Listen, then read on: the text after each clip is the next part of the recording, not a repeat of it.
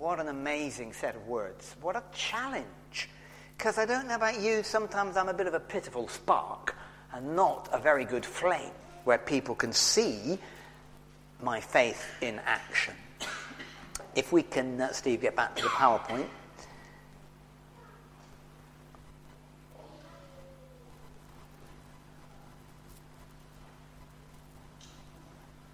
Actually, it's quite good. It's quite a good summary to remind us where we've been. Right, who likes grapes? Okay, here's a quick straw poll. Uh, who prefers green grapes? Ooh. Black grapes? Couple. Red grapes? Ah. Uh, who prefers the liquid variety of grapes? okay, very good. Uh, obviously, we're talking grape juice, sir. All right, grapes. I love grapes. And what I find fascinating about grapes is that they do come in those different colours and they do have different flavours. And we have preferences. Some of them we like, some of them we don't like quite so much. Uh, just like the sweets I gave out earlier, uh, they come in different wrappers, so you sort of know what's going to be inside. The wrapper is a good indication what's on the inside. And uh, that's why you often find people picking through the box and going, I don't like those. I'm going to go for that one. Uh, Thanks, Steve. Grapes have been around with us for a long time. People have been celebrating the grape harvest like this every year for 8,000 years. Wow, what a lot of birthdays and celebrations. And uh, that actually, it's not, uh, uh, the, the, um, the grape is actually a berry, okay? And 72 million tons of these berries are grown each year worldwide. That's an amazing amount of grapes, and it's amazing number of grape juice gallons as well. Okay, so grapes, quite significant. Uh, thanks, Steve. This is what a grapevine looks like. Uh, they, I'm actually surprised to see them like trees because I never remember seeing a grape looking like a tree. Whenever I'd seen it, it was like a creeper growing in the greenhouse or something like that. And there are the bunches of green grapes that obviously are the least popular, but I'm sorry, I couldn't find a picture of the most popular red grapes. Okay, there they are, just sort of dangling in big bun- bunches just as you sometimes buy them from the supermarket. Um, in that reading that we had, at the beginning of that, Jesus said, I am the vine. Now, what an interesting phrase. I am a plant. Well, maybe I should have more respect for plants. But obviously, Jesus was saying that, you know, like a vine, I, I sort of I go along, I, I move along, I can spread, I need looking after, but of course, without the vine, you lose quite a lot of things. You lose the leaves. The leaves look very plush and you know, luscious, but they don't really do anything. You can't eat grape leaves. And sometimes we're really busy, busy, busy doing things for Jesus, but it's not really doing very much. Do you know what I mean? It's not like practically helping people. It's not demonstrating his love in real action. It looks amazing, and we feel jolly good. I go to the vine and I say, That must be growing well. It's got hundreds and hundreds of leaves. I can hardly get in the greenhouse for all these leaves. They're not doing anything. Okay, if you're a biologist, I know you'll be telling me it helps the plant convert the sunlight into sugar to grow, but we'll ignore that for the minute, please. You can't eat the leaves. Also, you need the flowers. Flowers look really pretty. You need the flowers for the bees to come, to pollinate, and to make the grapes. But again, you can't eat these particular flowers. No, what you need is the grapes. And you need these grapes to grow on the branches. I could go along to Tesco's, sorry, or Waitrose or Sainsbury's, uh, mutual advertising here, and I could buy a bunch of grapes, and I suppose I could try and sellotape them onto the vine. And then I could say to you, look at my grapevine, it's got all these, all these grapes on it. But you would say that's cheating. They're not growing on there, you've just sellotaped them on. Real fruits of the Spirit have to grow from Jesus.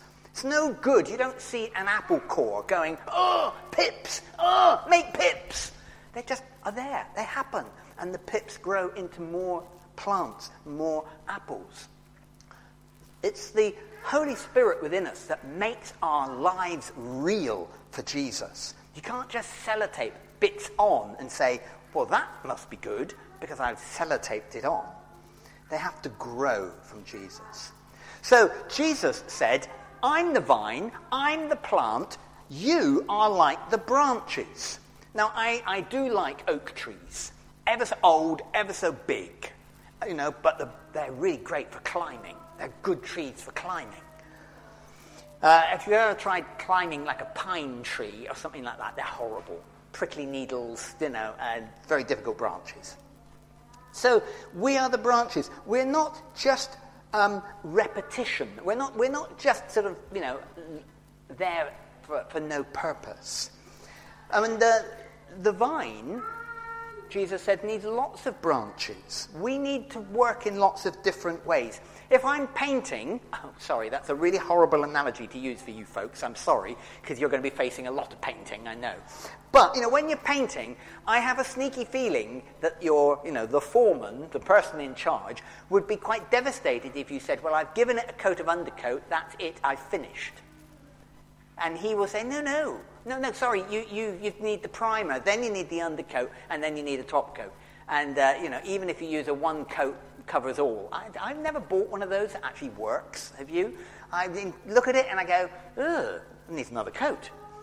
And sometimes we have to just keep repeating things. So when you say, I'm sorry I broke the marmalade jar in the cupboard, or I'm sorry I upset your feelings, or I'm sorry I changed channel, or I'm sorry I spoiled your homework, maybe we have to then remember to say sorry for the next time we get something wrong, rather than just thinking, well, I said sorry last week, surely that's it for the month, isn't it?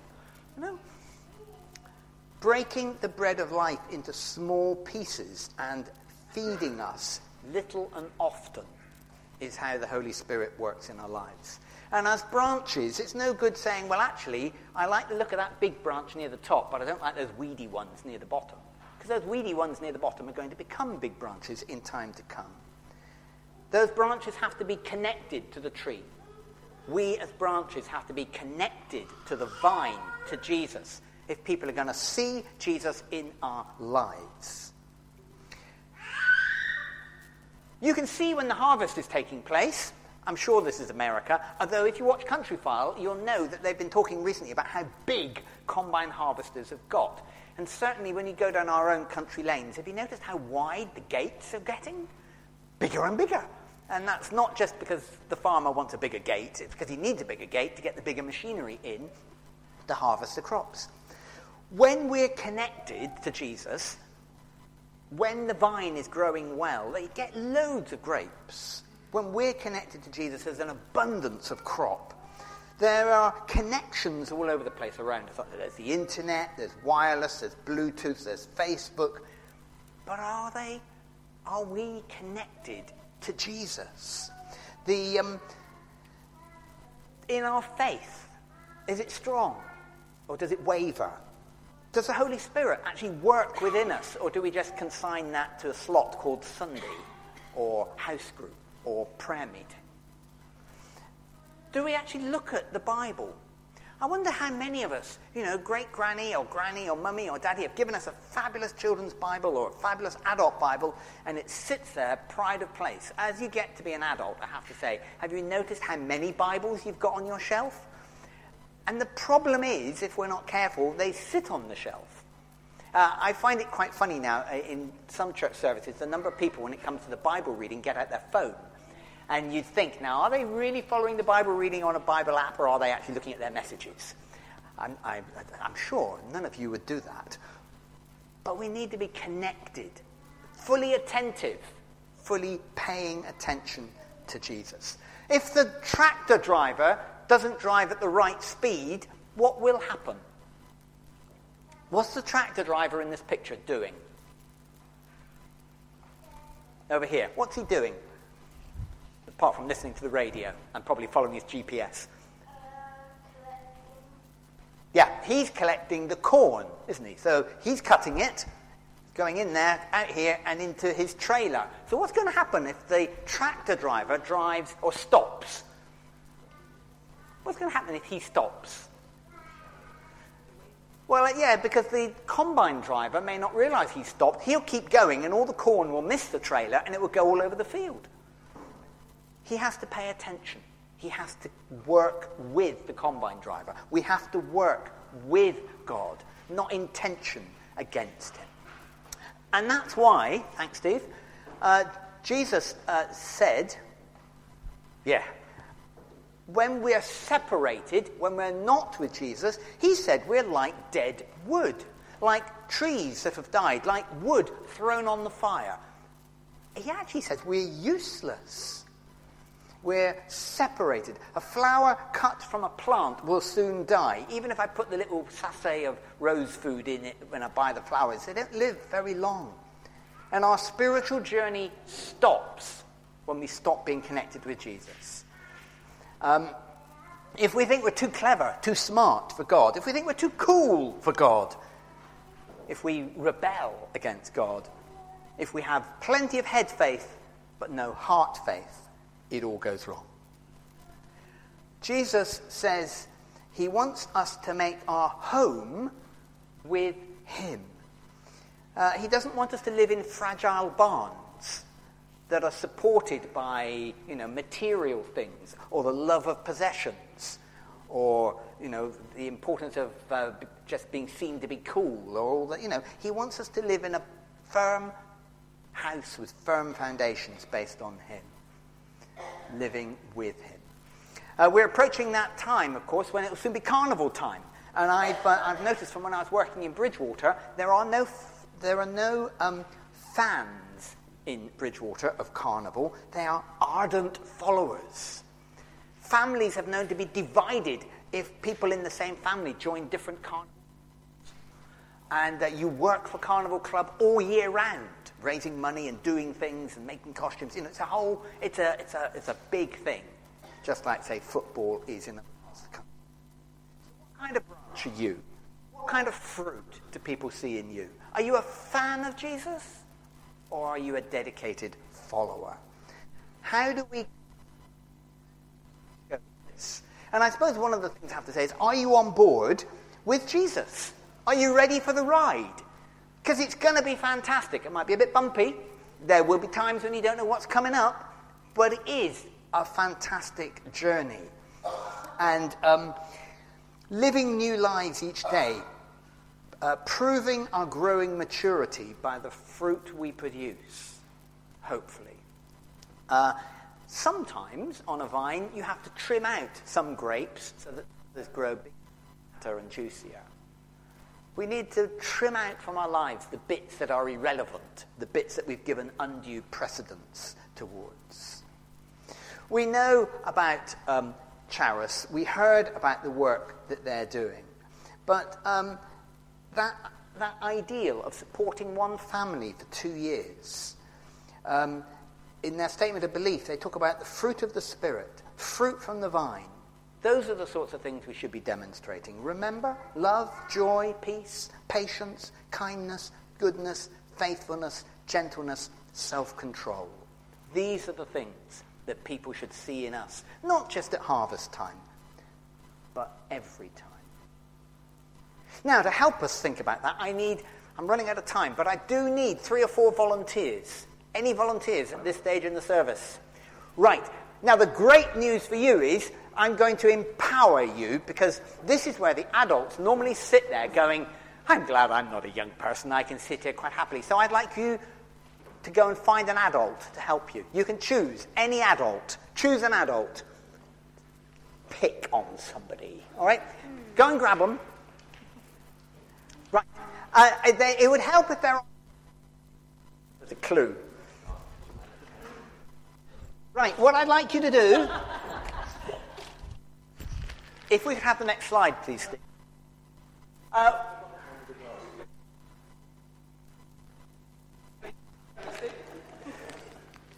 find, very quickly, find a little space. It might be in the pews over there. Young people, what I'd like you to do is to make uh, something to do with harvest. Uh, it could be a pumpkin, an apple, a loaf, uh, anything you like, from some Play Doh. But because harvest is about people, I'd like your grown up to use the pipe cleaners to try and make a person, a stick man or woman, to go with the thing that you have created. And then we'll put them on the table down here. Okay? So, can you take all of those? And I should. Yeah, go, go and work at the back. Okay? Um, there's some more pipe cleaners. I have more Play-Doh if, if you've run out. I suddenly seem to have got a whole horde of volunteers. And then we'll gently, please, put our offerings here on the table. All right? Things to think about harvest people connecting. And whilst they're doing that, and you've got about four minutes, folks, all right? So this is a, you know, two minute or instant lock in type game. Uh, we're going to look at a video clip which is a, a, a parody on a particular music style, but maybe gives you some ideas of how you could celebrate harvest and what you might want to think about at this harvest time. This has got to be the first time I've ever taken an offering in both a pig and gift bags, all right? But isn't that just typical of how God works? He doesn't care about the packaging. He doesn't care what you or I look like. He cares about what's inside us. So, Lord Jesus, we pray you would bless these gifts inside these containers. Use them for the furtherance of your kingdom as you would direct, whether it's abroad, whether it's uh, in the wider county or country that we live in, or whether it's here in this very place. Bless them and use them, we ask in Jesus' name. And thank you for each giver of time, talent, and money. In Jesus' name, amen.